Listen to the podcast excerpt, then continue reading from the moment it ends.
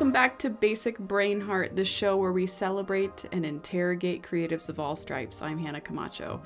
It absolutely feels like the world is ending right now, and my heart and hope is that wherever you are, you're safe, you're healthy, and so are your loved ones. But regardless of what's going on in your world, I feel and hope that today's episode will be a bit of a reprieve and distraction, but also today's guest shares so many wonderful bits of wisdom that hopefully it'll actually even encourage you to pursue something that maybe you've been a little bit afraid to take seriously. Today's episode is actually quite unique because it is our first sequel interview, and I could not be more thrilled about the guest.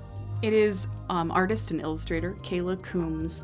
And once upon a time, I was scrolling through a Twitter feed a couple years ago and somehow stumbled on a piece she had done, and I just loved everything about it, and I had to dive right in to see who this person was, who was the artist behind this piece, and it was Kayla.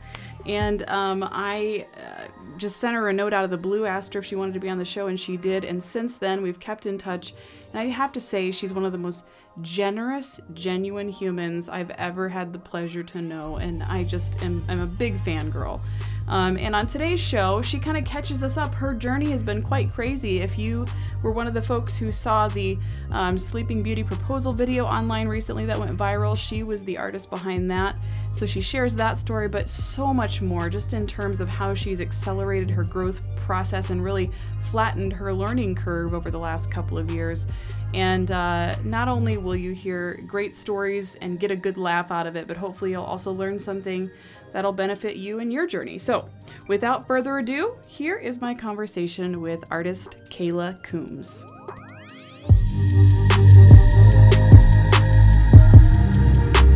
Kayla, I'm so glad you're back. I missed you. I'm so happy to be talking to you again. Like, oh, one of my favorite people. Love you. Oh, you're so nice. Oh my goodness. Friend, so many things have happened to you since we last talked, at least on the podcast. I know we've talked, between our last interview, but before we jump into the meaty questions, my darling, first and foremost, tell me about COVID-19 and what that's doing to your local area. Like, how are people responding? What's the government doing and all that fun stuff? Oh, yeah, it's interesting. I think the Australians have a reputation, as I'm sure you know, of being super laid back, which in most situations is fantastic. But when it comes to global pandemic, maybe not the best attribute to have. Good point. Yeah, so I think initially everyone was like pretty chill, and then as it became more and more serious, people were like probably still a bit too chill about it, and now it's gotten to the point where the government has kind of had to put in place strict lockdown rules. So at this point, I'm in Melbourne, so we are on, I think, a stage 3 lockdown at the moment, which basically means everyone has to be in their homes unless you're an essential worker, which is healthcare, doctors, nurses, supermarket staff, that kind of thing. And you can go for one walk a day, and you can only go to that walk with one other person. You have to be at least 1.5 meters apart from them at all times, and you can only in your home have other people that live with you. So yeah, it's crazy. There are even some people I see, like, if I have to like get in the car to go to the grocery store or something, so you can still go to do essential shopping.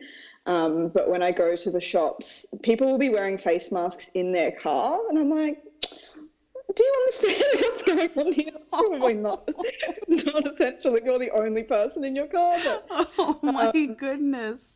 Yeah. So wow. It's real mixed bag. Some people are still very relaxed about it, and then some people are obviously on the other end of the spectrum, but overall we're doing okay at trying to flatten the curve. True. Because most people are inside snacking, flatten their curves, so it all works out.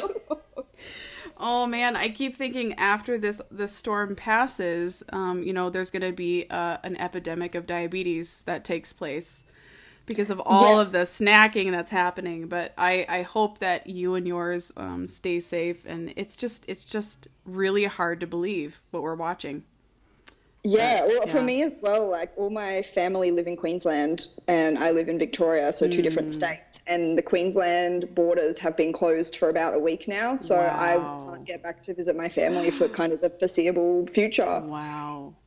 So that's crazy. See. Well, thank you for that update live from Australia. Yeah, we had it here first. That's right. Oh, snap. Here we we aren't in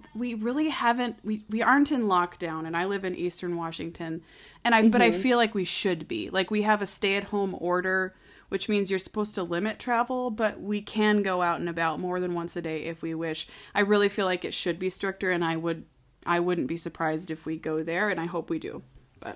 Yeah. Oh, snap. It's a weird situation. I've heard, though, that for you guys, is it the state kind of government that decides what to do rather than the federal government? It is, and the federal government could step in, but for some reason they're choosing not to. They're kind of letting the states do as they wish, but there are a lot of states who are calling for the federal government to just sort of mandate some sort of a lockdown.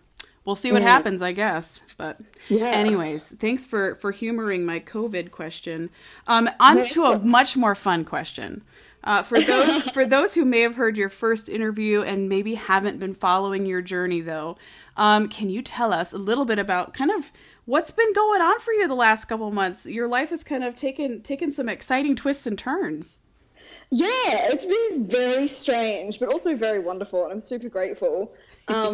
So yeah, for the second half of 2019, I was working on this project that it was basically just like a, I guess you could say it was a personal commission, but it was quite large. This guy just emailed me one day out of the blue and he was like, my girlfriend's favorite movie is Sleeping Beauty. And I have this big, idea of animating us into the end of the movie. And is that something you could help me with? And I was like, this sounds adorable. Sure.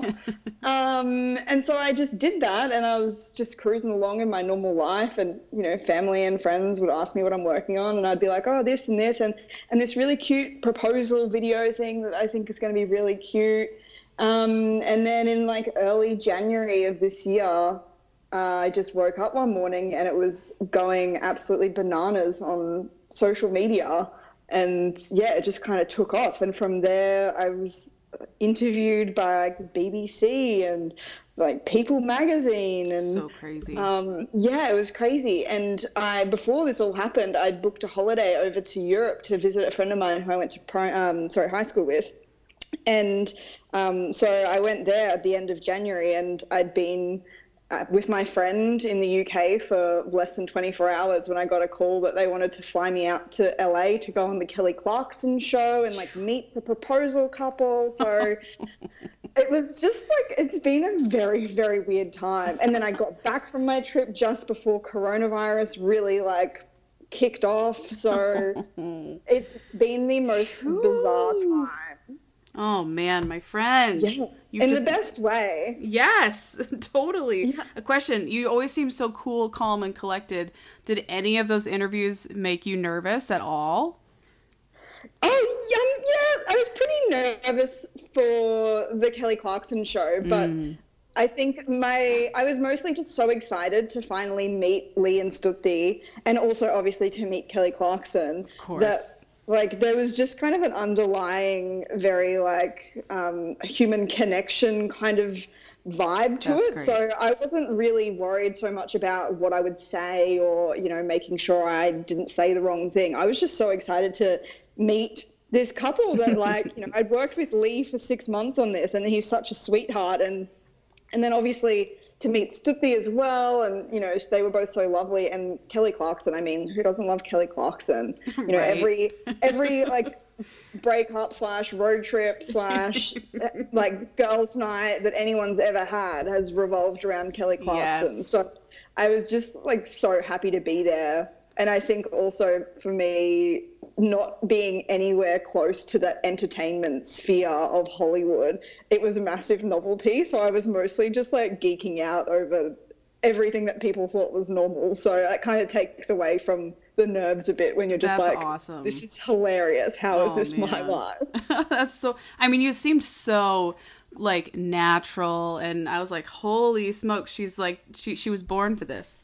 So good. So good. Well, I think gonna happen again, unfortunately.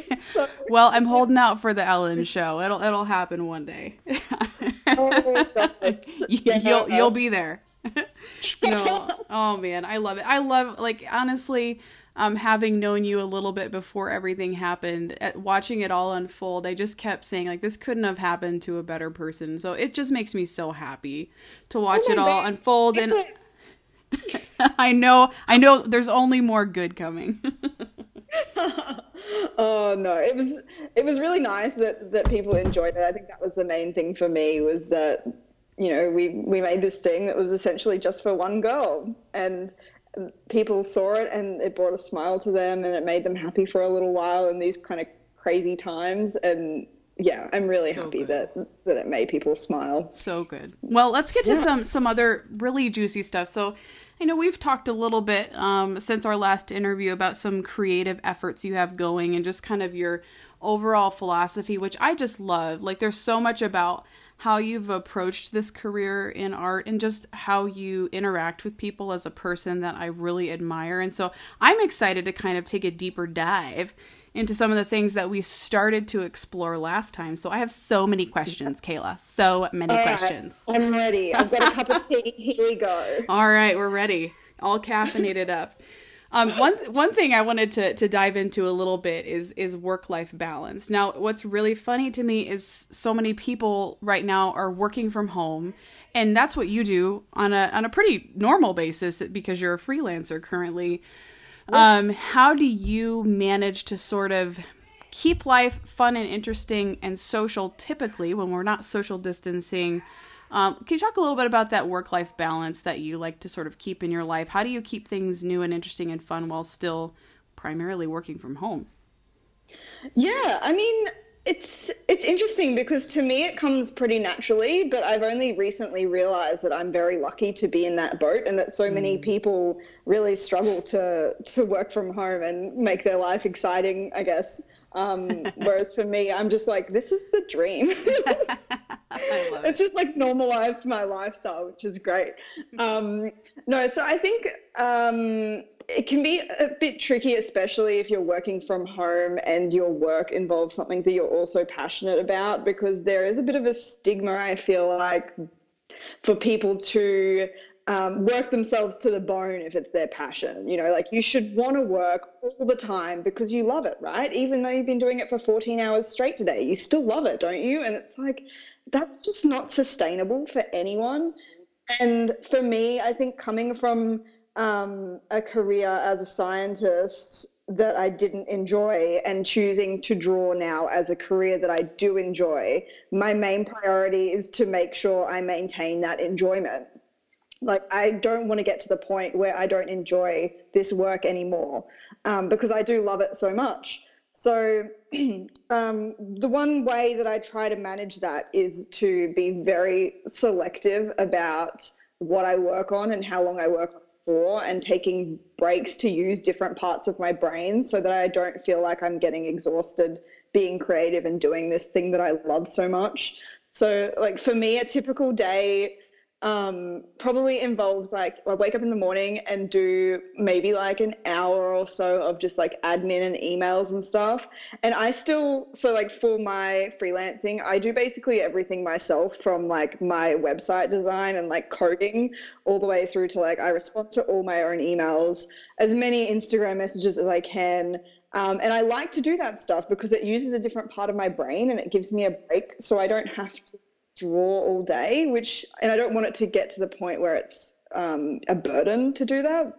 So, like, I just mix it up. I do my emails in the morning and do like other messages and admin type stuff, and then I'll, you know, do some sketching or make a little to-do list of the creative tasks I have to do, and do some research for whatever projects I might have coming up, and then I have lunch. And at home I make an effort to not have lunch at my desk, and have a break and actually, like, you know, watch a 20-minute episode of a TV show or something. And then I'll do more emails after lunch, a bit more creative stuff, and then I'll usually finish the day with some emails as well. And that's kind of it. And then socializing in the evening, you know, at the moment, mostly over Zoom. So Yeah, I think for me, like, I really love doing admin type tasks. And so that for me is a break rather than something that I dread. And I think a lot of people at my point in their career would be thinking, oh, maybe I should get an agent or an assistant or, you know, like expand my business. But for me, I think doing every part of my business is what keeps me enjoying it. And so I'm going to keep it like that for as long as I can, hopefully. I love it. I love it. That's fantastic. And I appreciate that you went into that, because that was literally going to be my next question. Kind of, what does a typical day look like for you? A follow-up question to that would be, some days I can imagine, as being a human, you wake up and you're just not feeling it. You're like, I am not feeling creative. I'm not really looking forward to maybe this particular project I have to do today. What do you have any tips or tricks for yourself that kind of help you be able to kind of get back in the mode and face it, even if you're not thrilled about it? What do you typically do on those days? Yeah, so that actually is interesting, because it brings to mind one example that somehow tends to happen every time I work on a big project. So essentially, usually how it will go will be, if I'm collaborating with, I don't know, like a business or working on something, you know, I'll have to provide a couple of concepts and then they pick which direction we're going to continue developing it in. Yeah. And as any creative can probably relate to, if you have to come up with more than one concept for like the one kind of thing, you will have a personal favorite. Like, you have a baby. Yes. One is the one that, like, it just flowed out of me so naturally. And like, it just feels like it's the right fit. I can feel it in my bones. And then you have to come up with like other ones as well to fulfill the requirements. And they never pick that one. Yeah, they never, ever pick it. And I'm always like, why? And it makes me so mad. Yes. So one of my tips for, like, when it gets to that point and it almost feels like I'm being forced to work on something that I don't want to do at that point, my way to overcome that is, A, if I get an email and my immediate reaction is to be frustrated or mad, I will not reply to that email until the next day. Because I don't want to reply in anger, and with time you can almost always see where they're coming from. So that's one tip. And I guess my second tip is that for me to create something, it actually takes quite a bit of research. So like, if I had a brief that was designing characters that had a specific look, like maybe they wanted them to all have like a kind of street look where they were like almost like, you know, gangsters or like something, you know, if there's like a broad kind of description, my first step is always to do a Google deep dive search on whatever info I've got. And so sometimes if I'm not in the mood to sit down and draw, I will just do research for like an hour or an hour and a half and just, you know, see photos and I'm like, oh, I like those colors, or I like the shape of that, or like this or like that. And you just kind of build up a folder of material. And as you're doing that, you kind of get excited to create, because you're kind of like hyping yourself up in a way. It's like, yes, okay, I'm seeing all this stuff. It's inspiring me a bit. And it is still an element of work that needs to be done. So you're still being productive as well. So yeah, that's kind of how I go about that. I tend to ease myself into a creative task by doing the non-actually creative stuff that needs to be done as groundwork first. And I don't know if it's just the way my brain works, or if because I've built it as such a routine now that, like, as I'm doing that, my brain automatically goes, okay, now it's time to draw something. Now it's time to actually like create something. And it just gets me there a bit more easily, I guess. That's such a good tip.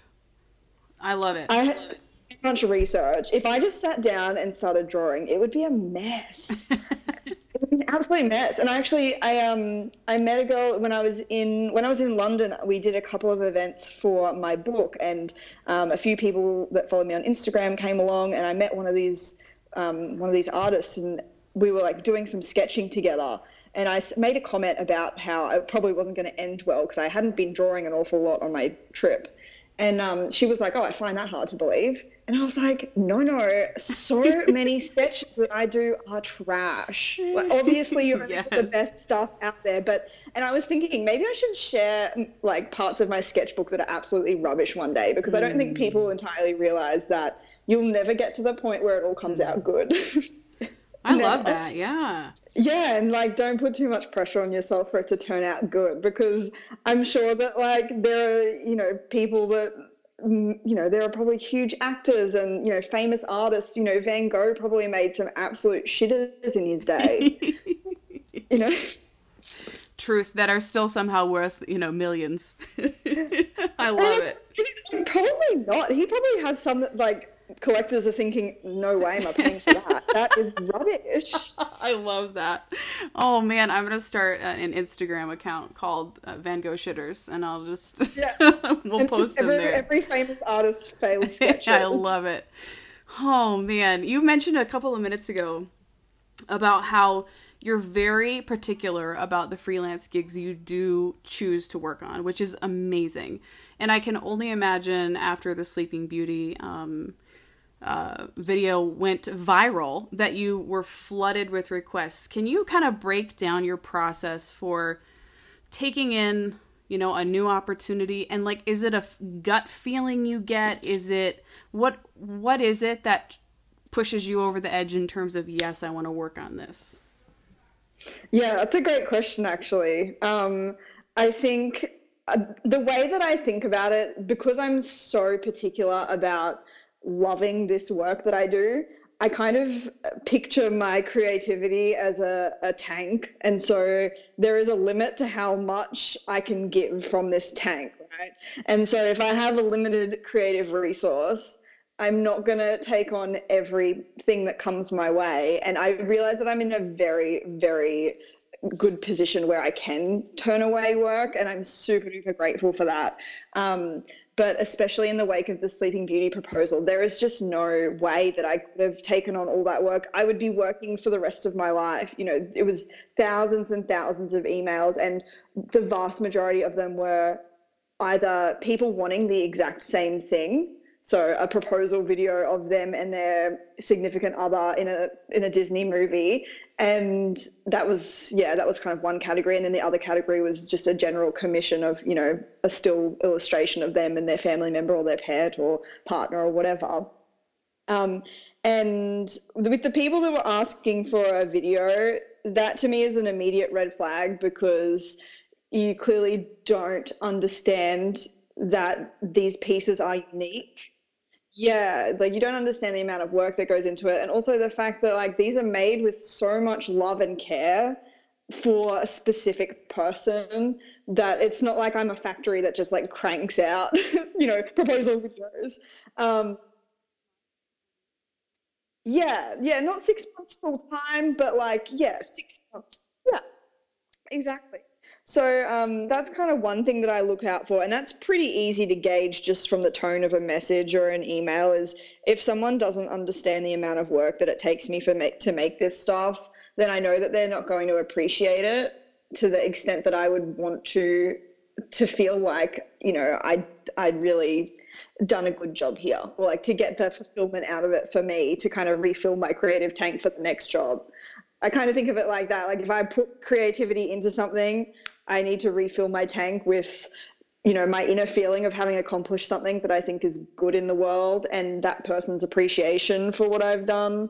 And that kind of helps me, you know, build up for then the next project. So if I'm not going to get replenished from what you've asked me to do, then I'm probably not going to be able to take it on. With commissions, I do actually really enjoy doing commissions. It's just whether or not I have time to do them. And so with the timing of the Sleeping Beauty proposal, I was already booked out for all of January with another project, and then I was going on holiday for a month. And then I knew when I came back from that holiday, I would have, like, a backlog of stuff. So at the moment, I'm not taking commissions, and that's just more of a timing thing. But with big projects, the one thing I can tell from an email is if someone is going to want to actually collaborate with me and work with me and understand that I would really care about their project and want to contribute as well, or if they just want me as a pen for hire, which is not my vibe. that doesn't really do it for me. If you're like, totally. I've written this book, how much would it cost for you to do the illustrations? My first question is always going to be, well, what's your book about? You know, like, I need to want to be involved. I need to want to develop it with you. I need you to understand that I want to work with you. I'm not just going to draw what you tell me to. Yeah. Brilliant. Because that's not why I do this work. I love that you broke that down. Because I've definitely found myself saying yes to things that I regretted saying yes to, and it truly feels like such a drudgery every time. Yeah, and it just kills the joy. Yeah. Yeah, totally. Yeah, it really does kill the joy. That's exactly it. But then I think, you know, even I still have stuff like that. I, you know, even this year I've taken on some projects where now I'm like, oh, well, I won't do that again. But you learn from them, and it just makes the good ones stick out even more obviously. Totally. Yeah.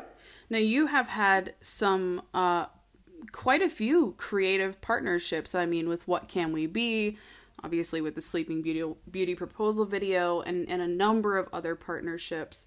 I'd love to hear your thoughts, because you're such a relational person. When it comes to creative partnerships, how do you go about sort of vetting new partners? You touched on this a little bit for sure, but what are the red flags you look for? And also, what are things that make you feel like this is going to be a good partnership? I want to partner with this person. Yeah, I think it's really interesting because I can't quite put my finger on it, but when you know, you know. And I don't know if it's... because you can kind of tell after a few back and forth emails with someone, even if they, like, for me, it's important if they have a sense of humor that's similar to me, because we're going to be working on this project for like probably a significant amount of time, especially if it's a big one, like the children's book that I did with Ryan Crawford, What Can We Be? He first emailed me about that, I think in like 2017. So, you know, and now we're still obviously working together, and when I went to the UK, I met him and we did some events and stuff. So, like, this is a long-term commitment. We're going into a long-term relationship, essentially. And so I need to evaluate if we're going to match in terms of personality, work ethic, just a whole range of things. And so I think the main thing that I look for in new people is honestly, one of the things is this someone that I think I could be friends with? Because, again, that, like, maintains the joy in these projects for me. It doesn't make me feel like I'm working for someone. It makes me feel like I'm working with a friend. So, yeah, I look for that. And then I also look for someone who is going to respect my time. So, you know, if they put a lot of effort into, you know, their initial contact to me and explained their situation rather than just saying, you know, hey, I want to work with you. What's your price? I get a lot of those. And I'm like, you've given me no information here. I did not even know what to do with this. But yeah, like if they've taken the time to kind of spell out their idea, and if they understand that, you know, there is a chance that I might say no. I don't particularly like it when people assume that I'm going to say yes to anything that comes along, because that's just not how it works for me. Yeah, and I think a lot of people are shocked. They're like, why don't you want to draw my cat? And I'm like, it's just not really my vibe. I'm sorry. Like, I reserve the right to pick and you know, with my own set of criteria that you don't necessarily get to know about. Yeah, so I think that's one. And then for me, yeah, so it's about a connection with the person that I'm working with, the people, but also a connection with their project. And I like to work with people that are passionate about what they're doing. So a lot of the times I do come on board to projects kind of after their initial inception. That's just kind of the nature of what I do. People have an idea and they usually develop it, and then they go, we need artwork. And that's fine for me, but it's just nice to know that they're passionate about their project and they're willing for me to be just as passionate. Yeah. And that they trust that you have the chops to be a part of that initial creative process and have buy-in and sign off and also input. It's probably nice. Yeah, exactly. Someone's open-minded to me having input, yes. Then that's a big one as well, because I said, I'm not in the business to just be a pen for hire. I'm not going to draw whatever you tell me to. I'm going to have some thoughts. I love it. I love people's thoughts on my creations as well. Like I don't really want to work on a project where everything I draw, they say, yes, that's amazing, because that's not really helping me grow either. Yeah. So when you first started to get feedback on projects, when you first became a freelancer, was it really hard for you to take, or do you feel by nature it's easy for you to hear and process feedback, or has it been a learning curve for you? It's definitely a learning curve for me. I've always been a bit of a perfectionist, and I'm getting better. But when I first started, it was definitely a bit like, oh, what do you mean you don't like this amazing thing that I've done? I think it's the best thing that's ever happened. Yeah, exactly. I definitely kind of sometimes have to sit on people's feedback and mull it over until I can see where they're coming from. And honestly, I had a situation where someone's feedback I haven't agreed with after a bit of time. I think it's just something that comes from being a creative. When you make something, you want everyone to think it's the best thing that's ever happened. And in reality, that's just not possible. So I'm getting better at dealing with feedback, I think, because I just have to do it so much now. But it is a process, and I think that's another reason why it's so important to work with people that you respect, because then you respect their feedback and you're going to take it on board. Truth. I love it. Now, my next question is one that you might have answered many times, so bear with me. That's all right. Let me prepared speak out. No, I don't know what the question is. The question is, obviously, when you started working with Lee, you had no idea where this thing was going to go. You just believed in it. You wanted to make it great. I'd love to hear a little bit about how going viral has affected you for good, and maybe some of the challenges that have come along with it after the fact. Yeah, that's actually an interesting question, and I haven't answered that actually at all. Okay, so well, I can't go to my pre-prepared script. Oh no! Dang it! How has it affected me? To be honest, when it first kind of happened, in those first few days, it was a real whirlwind. And the lasting effect is really actually quite minimal. I mean, I've been lucky to have a lot more people now see my work, and I've gained a bigger community on social media out of that, which I'm super thankful for.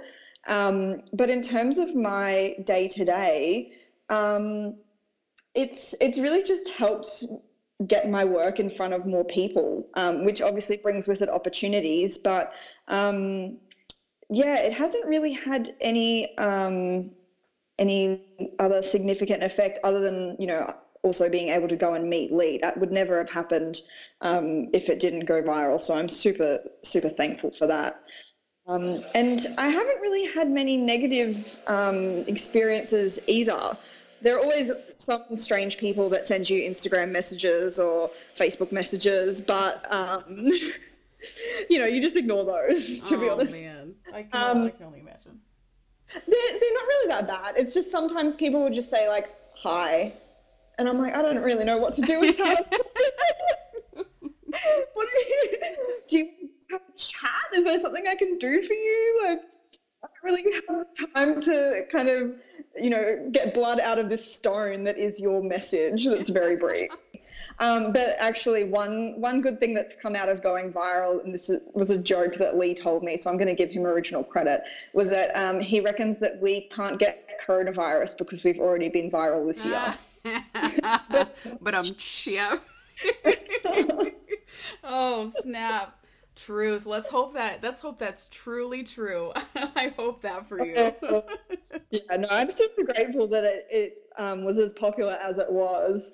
But like all things on the internet, it moves quickly, and you just kind of try to appreciate it while it's happening. And I definitely still appreciate it. Sometimes I just think, wow, I hugged Kelly Clarkson. Like, that was fun. Just like reflect at night. But other than that, like, you know, I'm just really living my regular life. I'm just an Aussie girl who works in a bedroom all day. That's really all I do. I just like to draw. Oh, I love it. Oh, man. Can you hear that person that's like whippersnipping or something? Occasionally, but it's not bad. Yeah, I've like tried to close all the doors in my house, but he's really persistent. He's doing good work, important work. Yeah, exactly. At a time like this, that is definitely an essential activity. Guest starring. I'm gonna have to give him a guest starring credit on this podcast. Yeah, let's call him Greg. It's a good Australian name. Well, we needed some guest star for the sequel. I mean, you know, what would a sequel be without a whippersnipper? A special appearance. That's right. I love it. Snippers over there, or is that just an Aussie thing? I think we call them weed whackers here. Oh, that's so fun. And I think whippersnipper is way more fun. Oh, snap. Something crazy. We definitely took a bit of a walk down this lane on our first conversation on the podcast. But I'd love to go a little deeper, because I remember after we first chatted, you and I kind of had some email exchanges. And I just felt so encouraged by what you shared with me and some of the resources that you pointed me, you know, in those directions. And they definitely kind of changed the way that I started to develop as an artist. So I'd love to take us back to that point in your career where you kind of decided, I want to do art. You know, it seems like you went from, and you weren't at zero at all. You definitely went from like 30 to 60, not 0 to 60. Oh, I was pretty close to zero. I can send you some of that material if you want. I was negative. It was bad. When I look back, I'm like, how did anyone that I know and love let me quit a stable job when this was all I had going for me? Honestly, it was like, I was really just above stick figure level. I'm shocked that anyone let me quit a job. I think it's amazing. Oh, but what I love is that you figured out how to accelerate your learning so quickly.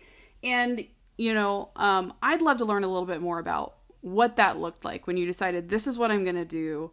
What were the next steps for you? Did you have mentors? Did you just start taking online courses constantly? I'd love to dive into that a little more.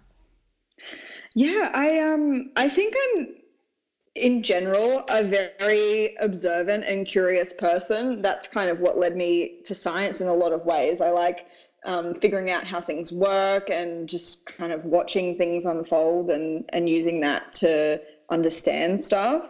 And so I think for me, the biggest thing that I consciously tried to do when I started drawing more was just to pay attention to the world around me, not even in terms of drawing it, but just, you know, when you're walking down the street, actually look at what trees look like. How do the branches form? What makes it look like a tree?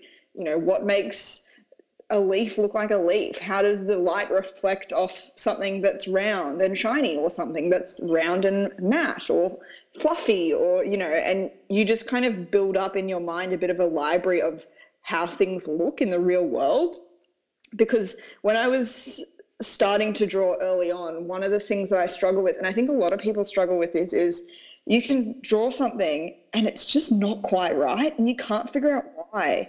And it's so frustrating, and you can try over and over again, but unless you know what the thing is that you need to fix, you just kind of get stuck. So for me, and I still do this, yeah, I kind of try to, as much as possible, build up a mental library of what things look like, essentially.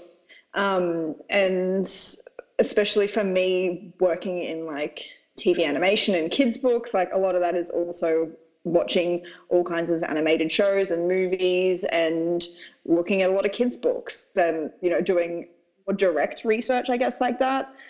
But yeah, I'll often find myself, even just in my own home, which has had the same decor for, you know, years, I'll look at something for the first time and be like, that's really interesting how that like pom-pom kind of, you know, like flares out from the middle, and like the shading and stuff. And it's all stuff that you kind of keep in your brain until some later point that it's randomly useful. Yeah, I think that's the main thing that I I do. I can't really point people in the direction of like a specific online resource or anything.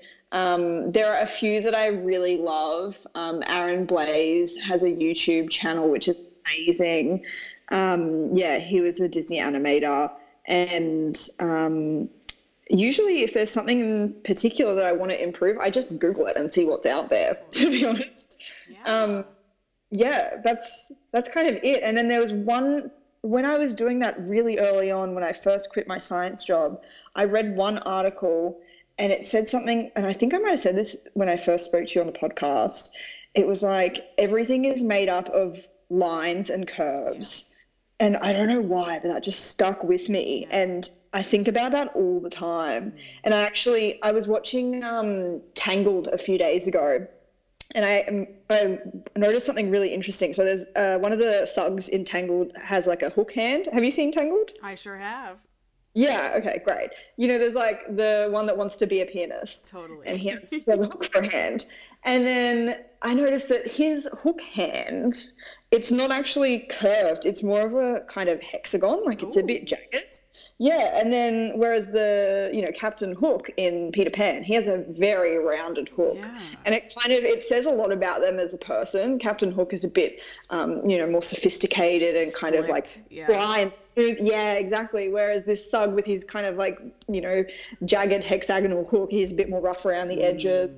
You know, and so it's things like that where I think about that lines and curves. Mm. And there's even just in that one sentence, there's so much that you could do in terms of like developing art just based on lines and curves and experimenting with that. So I don't really use an awful lot of online resources. There are just some gems that I've picked up that I just use over and over and over again. That's kind of it.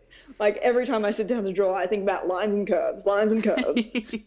I love it. And, you know, I think I was bemoaning the fact when we first spoke that, you know, I work a regular day job. I'm not able to draw all day, every day. And, you know, those words of encouragement, just observe what's around you. And in a sense, you are drawing with your mind. And that is half the battle.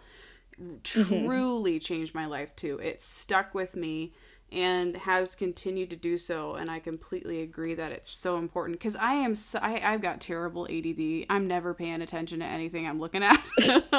So I have to make a conscious effort to do it. And it does make such a difference. And I know I personally have so far to go and so much to learn, but I feel like that's helped to accelerate it a little bit. So I appreciate you breaking that down. Thank you, madam. You find it helpful. I'm glad it's not just something that like I do and everyone's thinking, wow, that's such a weird thing. What is wrong with her?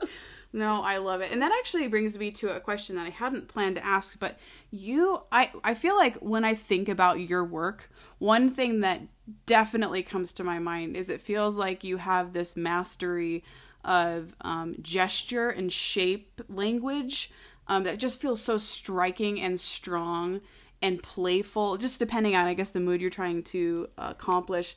Do you mind talking a little bit about shape language and gestures? You know, what have you learned over these last couple of years that has strengthened your drawing? And why do you feel like that's such a strong strength? That strong strength, that's very repetitive for you. Very strong strength. Strong strength.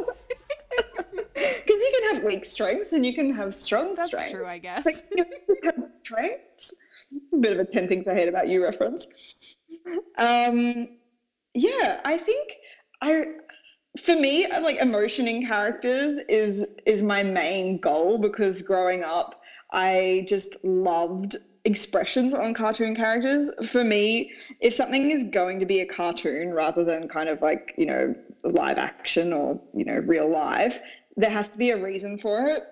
And cartoon characters, the reason that I love them is because they can do expressions and poses that you just can't do with a real person. And so I like to push that to the extreme because that's the fun of it for me. I don't like doing oil painting, you know, hyper-realistic work because why not just get into photography, you know, for me personally. So I've always loved experimenting with gesture and expression and stuff. And I think the main thing that I remember reading early on was something about if you're drawing a character and you've got them in a pose, try just kind of filling that whole pose with black and make it a silhouette, and is it easy to read? And if you can't figure out what the character is doing, then maybe it's time to change the pose. You know, and you can learn a lot just by doing a simple trick like that. And that's one thing that I usually keep in mind when I'm doing poses and stuff.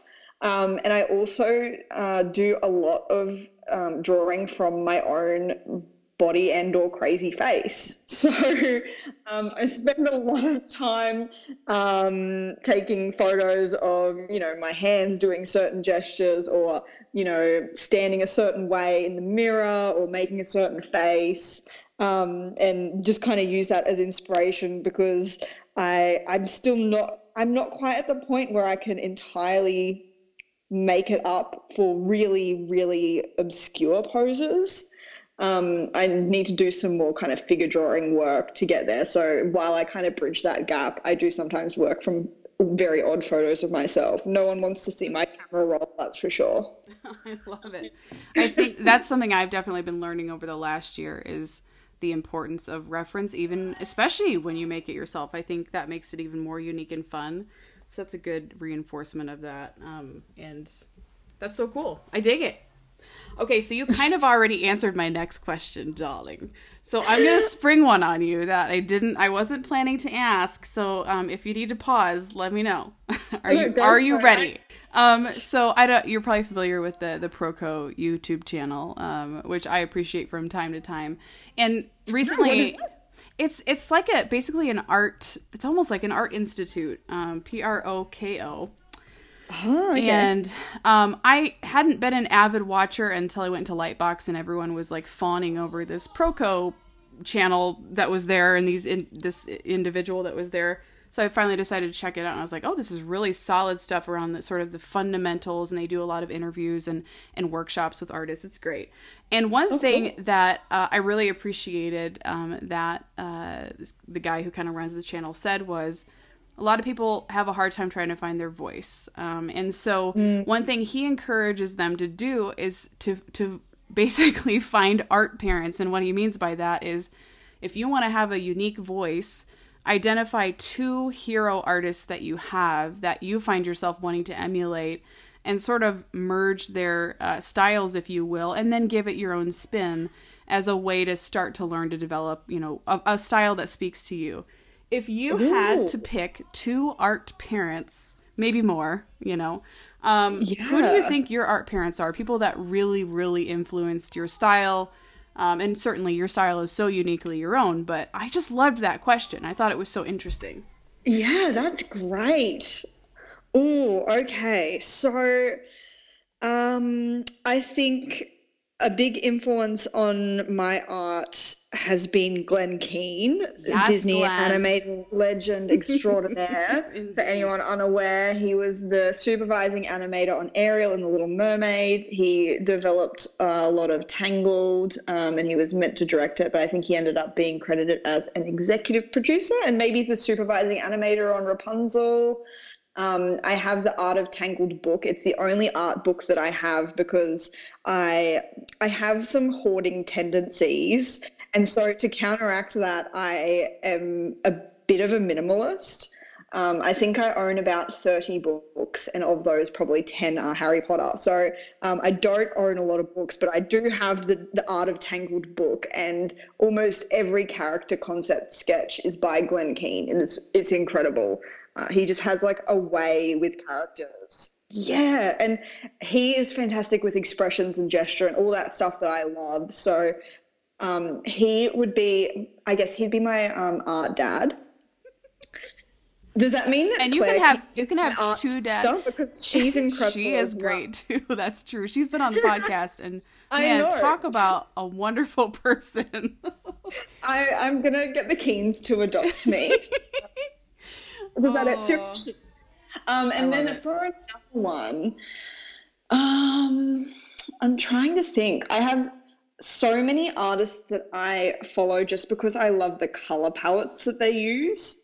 So there's a local Melbourne illustrator, her name is Ellen Porteous, and she is just unreal with colors. She does all kinds of stuff. I think she recently worked with like Facebook and Instagram. She does murals around Melbourne. She's huge.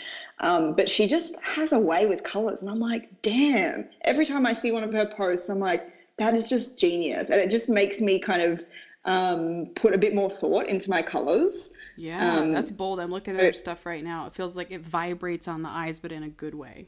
Yeah, it's like, yeah, it's a lot, but in the best possible way.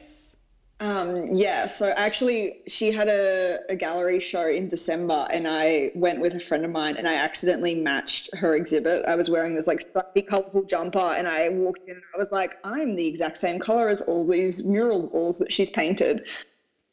Yeah, I do love her work. I also love Kaws, the pop artist. He's fantastic as well. I saw his exhibit at the National Gallery of Victoria earlier this year. I think it was called Companionship in the Age of Loneliness. It was very interesting. But he basically like does pop art characters. And kind of like he would paint over the top of like posters and branding and stuff. And I kind of love that idea of putting cartoons into pop culture. Like I recently did a kind of cartoony version of the Mona Lisa, which was like a bit inspired. Yeah, because I just like it's kind of a bit cheeky and I love that. Yes. So I guess they would be my three art parents, maybe the ones that I can think of off the top of my head. Hey, I mean that's great for me springing that question on you. So several months ago, you mentioned that you traveled to Europe, of course, pre-corona outbreak. And you talked a little bit about how traveling made it difficult to draw, but did you find that it was like inspiring or affected your creative drive or process in other ways?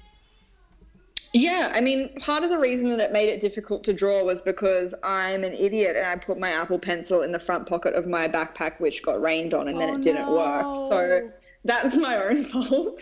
Dang it. But it was very interesting because I traveled very light. Like I said, I'm a bit of a minimalist, so I only had carry-on backpack and I took with me all of my work gear.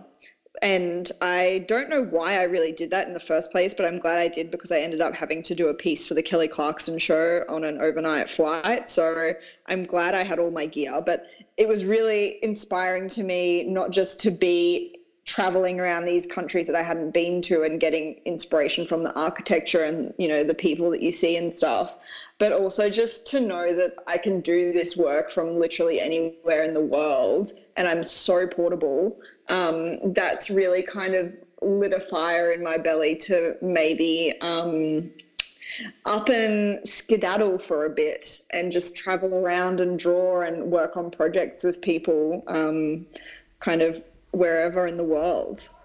Just make sure you stop by Spokane. Okay, will do. It's number one. You know, people go, oh, New York, Paris, Berlin. No, Spokane. It's where it's at. It's the world's best kept secret, Kayla, okay?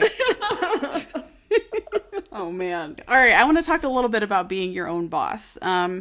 And who knows, that might not be your reality forever, but it is somewhat your reality now. And a lot of people glorify it. And for some people, it works really well. And for others, it turns out to be something they don't love. So I'd love to dig into the nitty gritty since you have perfected your process. And you are the CEO. The CEO of Kayla Coombs Incorporated. Yeah, God, my boss is just such a bitch.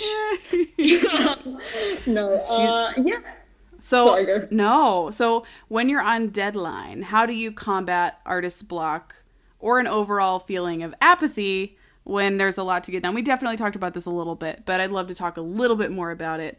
How do you fight that feeling when it comes on strong? Oh, and sometimes it does come on strong. Like, oh boy. I think the main thing that I do is just force myself to sit down at my desk. That's step one. Like, you know, if I can just make myself sit down, even if I'm not doing whatever I'm supposed to be doing, you know, at least I'm in the right place to start. So that's kind of the first thing. And then also one part of being your own boss as a freelancer is that if you don't work, you don't get paid. So there is no kind of just cruising through the day, because you can do that, but then how are you going to pay your rent or put petrol in your car or whatever? So, you know, the threat of having to survive, that kind of is quite a motivating force, I guess. Yeah, but I think, you know, at some point you've just got to try and hold yourself accountable, and that's easier for some people than for others. I know for me, the motivation of knowing that I want to earn money so I can do things I enjoy, like go and visit my family in Brisbane, go on holidays. You know, I love going to live music gigs. That is enough motivation for me if I'm really in a slump. But I think it's just about finding whatever motivates you. It's almost like if you were the boss of any employee, you kind of need to think of yourself as an external employee. Like, what is going to make this employee do their best work? And some people are motivated by praise. Some people are motivated by like rewards or food or, you know, certain breaks throughout the day. You know, if you're someone that can be motivated by saying something like, I have to work for half an hour and then I'm going to give myself 5 minutes to go and just watch a crazy YouTube video, and then I'll do another half an hour and then I'll go and watch another 5-minute video. It's kind of just about getting to know what works for you. And for me, my main motivation is, you know, if I kind of think of jobs in terms of like how many concerts I can go to for what I'm getting paid. You know, well, if I do this job, then that's return flights to visit my family at Christmas, or if I do this job, then that's a holiday to here, or that kind of thing. So even though it doesn't end up getting all used on that stuff, obviously we have boring things to pay for like bills and food. That helps me kind of get my ass into gear and get moving. That's good. I dig it. You got to bribe yourself sometimes. You totally do. I found myself doing that today. It does work, and it is true. Ugh. Yeah, a bit of like psychological gymnastics. Yeah. So one of the things that people who may be new to freelancing tend to cringe at and feel very nervous about is negotiating pay and timelines and all of that fun stuff. Let's talk about the strategies that you use now that you've certainly had to do this countless times. How do you approach that topic and navigate it every time? I mean, it's always awkward. I think that's one thing that people need to kind of understand, is that it's not a fun conversation for anyone that I know, at least. I'm sure there are some people out there that are, you know, super keen to be salesmen for themselves, but I just find it so awkward to negotiate my own worth. It's almost like writing a resume every time, and you feel like you have to sell yourself, and that just makes me vomit a little in my mouth. So it's definitely not something that I enjoy, but I think the main thing that you have to think about is, how long is this going to take me? That's what it comes back to, and that's different for every person, and what you think your time worth is different for every person. So it's a pretty personal thing, but like, one thing that I would suggest people think about long and is like, what is the absolute minimum that you would do something for? Because sometimes it's easy when you're first starting out to be convinced that you should do something for free or for exposure or because it's good experience. And that's well and good in some situations, but not all. So like, you know, what are your minimum prerequisites for a job? And you've got to stay firm on those boundaries. Otherwise, people are going to walk all over you. That's good. And has that happened to you? I mean, I'm sure it has. Yeah, it was actually one thing that comes to mind was maybe 2 or 3 years ago now. I was still like relatively new to this whole situation. And a company approached me to do some artwork for them. It was basically like, you do this for free and we'll give you exposure type situation, which at the time I was perfectly okay with, because I think I had maybe 1,000 followers on Instagram and they had 30 or 40,000. And so they were like, you know, you do this art for us, we're going to post it on our page and we'll tag you. And it was like a good, sensible match. They did, they had a product that really lined up with the kind of artwork that I do. So it's not like it would have been out of place. And I thought there was a good chance that I would get, you know, some of their followers across to me, which would help me grow and get more work, you know, blah, blah, blah. And so I did this piece for them and they uploaded it to their Instagram and they like really heavily edited and filtered it and still left my signature on it, which absolutely irritated me to the ends of the world, because I was like, not only have you defaced my artwork, but you put my signature on it like that's how I intended it. Aww. And I confronted them about it and said, you know, what's the go? This isn't the artwork that I sent you. And they said, oh, we didn't think your art was at the level that we, like, you know, typically would expect from a collaborator. So we made some changes to get it up to that standard. And I was like, all right.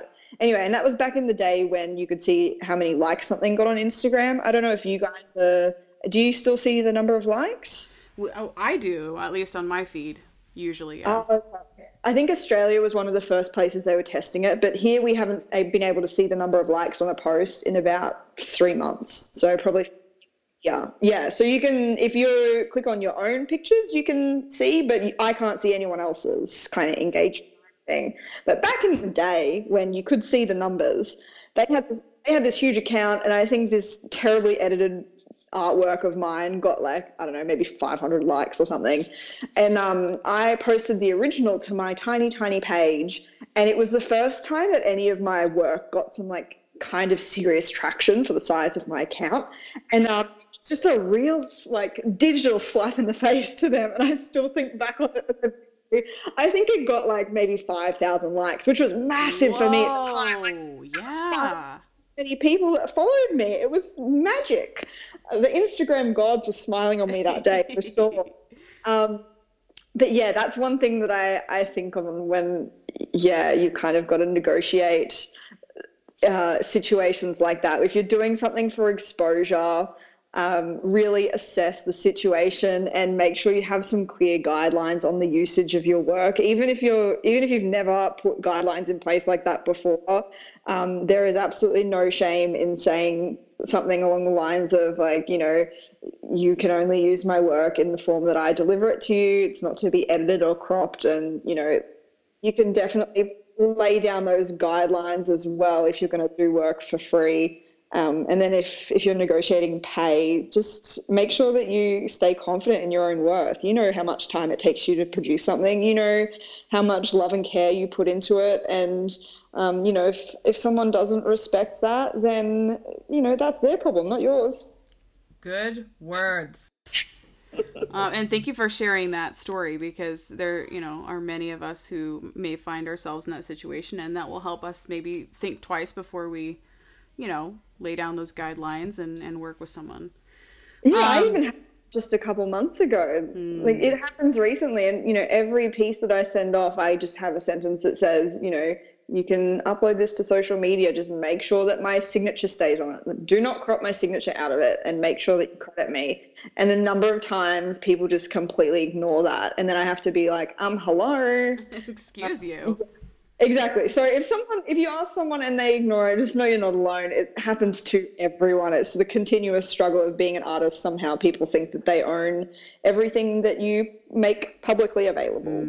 Do you feel it's important now? And I know that when you work with like corporate clients, this is a no-brainer, but when you're working with someone who might be, you know, an artist or a writer, do you always have a contract signed before you go, you know, work together? Or do you kind of play it by ear and work with people that your gut tells you to trust? Like, how papered is your process, if you don't mind sharing? Yeah, it's a real spectrum, to be honest. Obviously the bigger projects have a lot more paperwork. sometimes I'll spend a whole morning reading over these contracts, and it's just like they're saying things in the longest, most complicated possible way. I'm like, why are you wasting everyone's time? I feel like we should do an old-fashioned handshake and just trust each other. No, but all the children's book manuscripts that I get sent, I'm always on the front foot about signing an NDA, because I understand that people have been working on this project for years and years, and they're very protective of their idea. And especially now that I have a little bit of a bigger presence, I could see how someone might be afraid that I might steal their idea and leave them out of it, which I want people to know is never going to happen. So I'm happy to put that to paper. But with projects like the proposal that I did with Lee, that was really just kind of chats over email, and you can get a good feel for someone's intentions, I guess, after a quick Skype and a few emails. But yeah, I definitely think when the projects get bigger, it's important to have some kind of paperwork in place, or at least just an email chain. Make sure that you say something explicitly in an email, just in case you ever have to circle back. You never want it to get to that, but it's always good to be safe rather than sorry. Yeah, no, good words. I love it. One thing I super respect about you, I mean, I respect pretty much everything about you, but one thing I think is amazing is a lot of people will reach out to me occasionally and say, hey, I live in such and such a country. I don't live, in Los Angeles in the heart of animation town or in New York. There's no way I could possibly make it as an artist. People often see where they live as dictating their success. And one thing that you have managed to do is to partner with folks across the globe. And, you've mentioned Skype and email a number of times, and how, you have managed to develop such meaningful relationships with really great people and companies around the world. I'd love to hear a little bit about business development. So, from the outside, some people may say, oh, Kayla is such an amazing artist, so her art must have landed her all this work on its own because it just speaks for itself. Excuse me, I have a frog in my throat. Or those who know you also know that you are so natural and good with people and easy to talk to. And so I would imagine that, forming relationships in the first place comes fairly naturally to you. And you do seem to prioritize relationships and keeping those going over time. Can we talk a little bit about business development and how do you approach, I guess, business development? Is that a term that you use in Australia? I'm sure you're familiar with it. Yeah. Okay, sweet. I know what you mean, yeah. But it's so funny because what you're saying, I know that I do it, but I just honestly think that it's naturally, like making friends. Yeah, I love it. Woo! I used to, in my science job, that was networking. You had to be networking. True. And now it's so funny because I don't know what it is, if it's just because I love doing this so much, but I don't think of it as networking. I think of these as my art friends. That's so great. That's probably what makes the difference, and it doesn't feel icky or like you have an agenda. Yeah, exactly. And even, I've been very fortunate to work with big companies like Adobe. I've worked with a few times now. And, I think of them as my pals. Yeah. Old mate over at Adobe, because I think a lot of people in this industry, we're in it because we enjoy it, and so you kind of start off the conversation with that common ground that we're both just trying to make stuff that makes us and other people happy. And so when you can start from that place, it can be easier to build a relationship, whether it's social or a working relationship, rather than in some other occupations where, it's a bit more, what can you do for me? What do I have to do in return for you? I think my business is just based on working with people that I enjoy working with on projects that we both enjoy collaborating on. And as much as I just use that formula, and luckily it all comes together. And I have really struck it good though with the people I've worked with. Like I mentioned that Ryan and I started working together almost 3, maybe 4 years ago now. It was a long time. And we just met for the first time a couple months ago. And we didn't even Skype until maybe 6 months after we started working together. Wow. Yeah.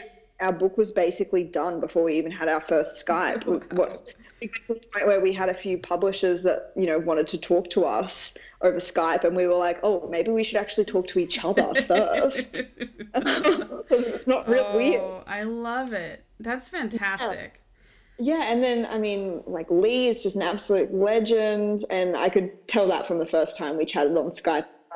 And then when we were in LA, he took us to, you know, him and Sruthi took us to In-N-Out Burger. You know, there's just great people. And, you know, we've stayed connected for, it's probably over 2 years now, right? 2.5.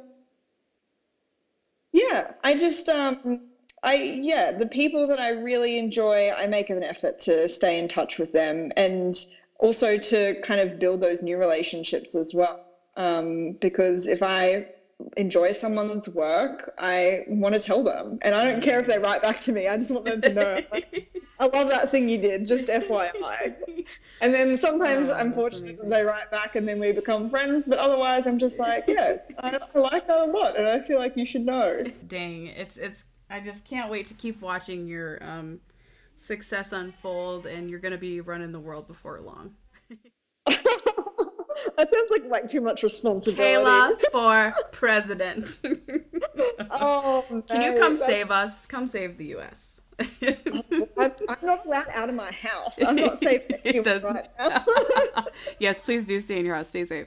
So one question I accidentally skipped over that I definitely want to go back to is kind of goes back to what you were just talking about, which is illustrating a book. I cannot even imagine taking on a project like that. I think a lot of people don't realize what goes into developing a character, just one character, let alone many of them. Could you talk to me a little bit about, for those of us who have never done it, what is it like to illustrate a book, and like, what does the process look like? And, you know, you had a collaborator, some people both write and illustrate it. What was that piece like? I'd love for you to share anything that you find interesting about learning to do that. And that might not have been your first time, but, you know, maybe what your first time was like. Yeah, no, that was the first time that I had illustrated a book. That was the first time I'd taken on a project of that size at all. And I really had no idea what would be required to go into it. It was a very steep learning curve. So if I can help anyone kind of minimize the steepness of the curve now, I would love to. We're all about flattening the curves right now. Yes, all of the curves. We don't want any curves, only lines. Flat lines. Only flat lines. Yeah, with a book, there is just so much work that goes into it. I had no idea. The designing of the characters, figuring out just what kind of vibe you even want the book to have. Like, the whole book needs to look like it all goes together. And that's one thing that I wasn't used to. I was doing one-off pieces, you know, here and there. And occasionally I might do, 3 or 4 pieces, but never a whole book's worth. So everything from just designing a character and having to redraw that character over and over and have them look the same from every angle. That was a learning curve. Designing the number of characters in this book. I think we've got, 6 girls and all of their dads. And then on top of that, auxiliary characters, there are some animals. And so designing all of those characters, especially the ones that you have to draw more than once, that takes time, making sure the book has like a visual feel that is consistent throughout is hard. And then one thing that I kind of struggled with is because it takes so long to put something like that together, by the time it was published, I feel like I could have done better if I got to start again at that point. So now I look back on it and I'm like, there is a lot that I would do differently, because by the time it was published in mid-2019, it was, I think, 2 years since I started working on it. Holy smokes, yeah, I can imagine. Yes. Wow. So there's just like so much development that goes on.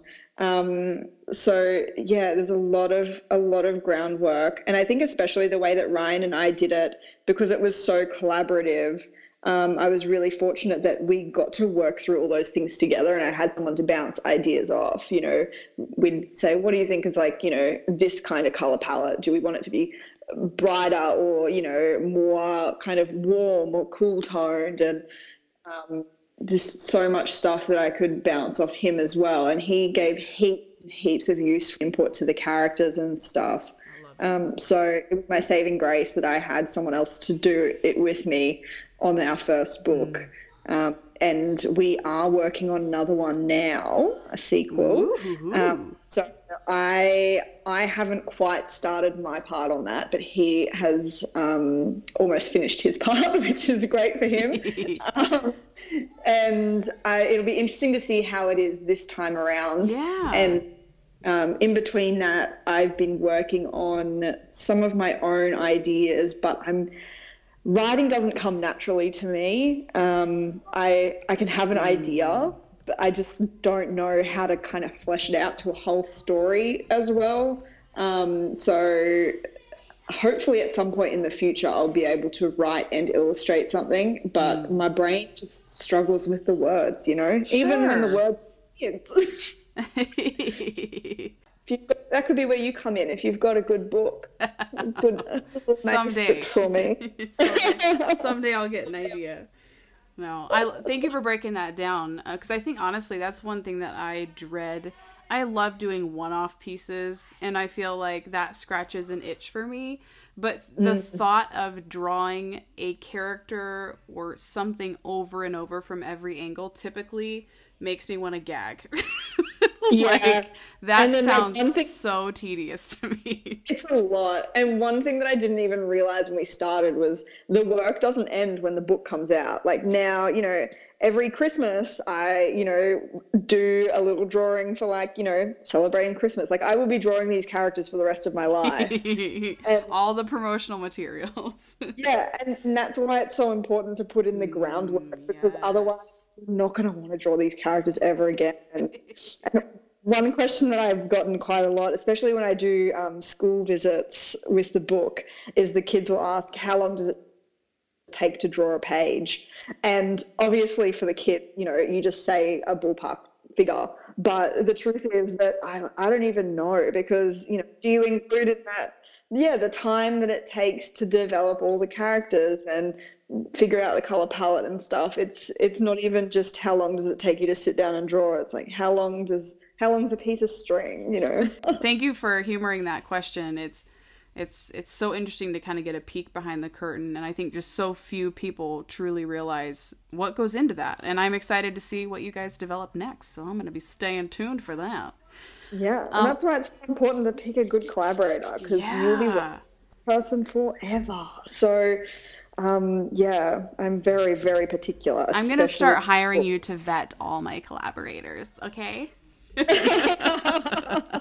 needs the Kayla seal of approval, or I can't do it. I do have like the perfect,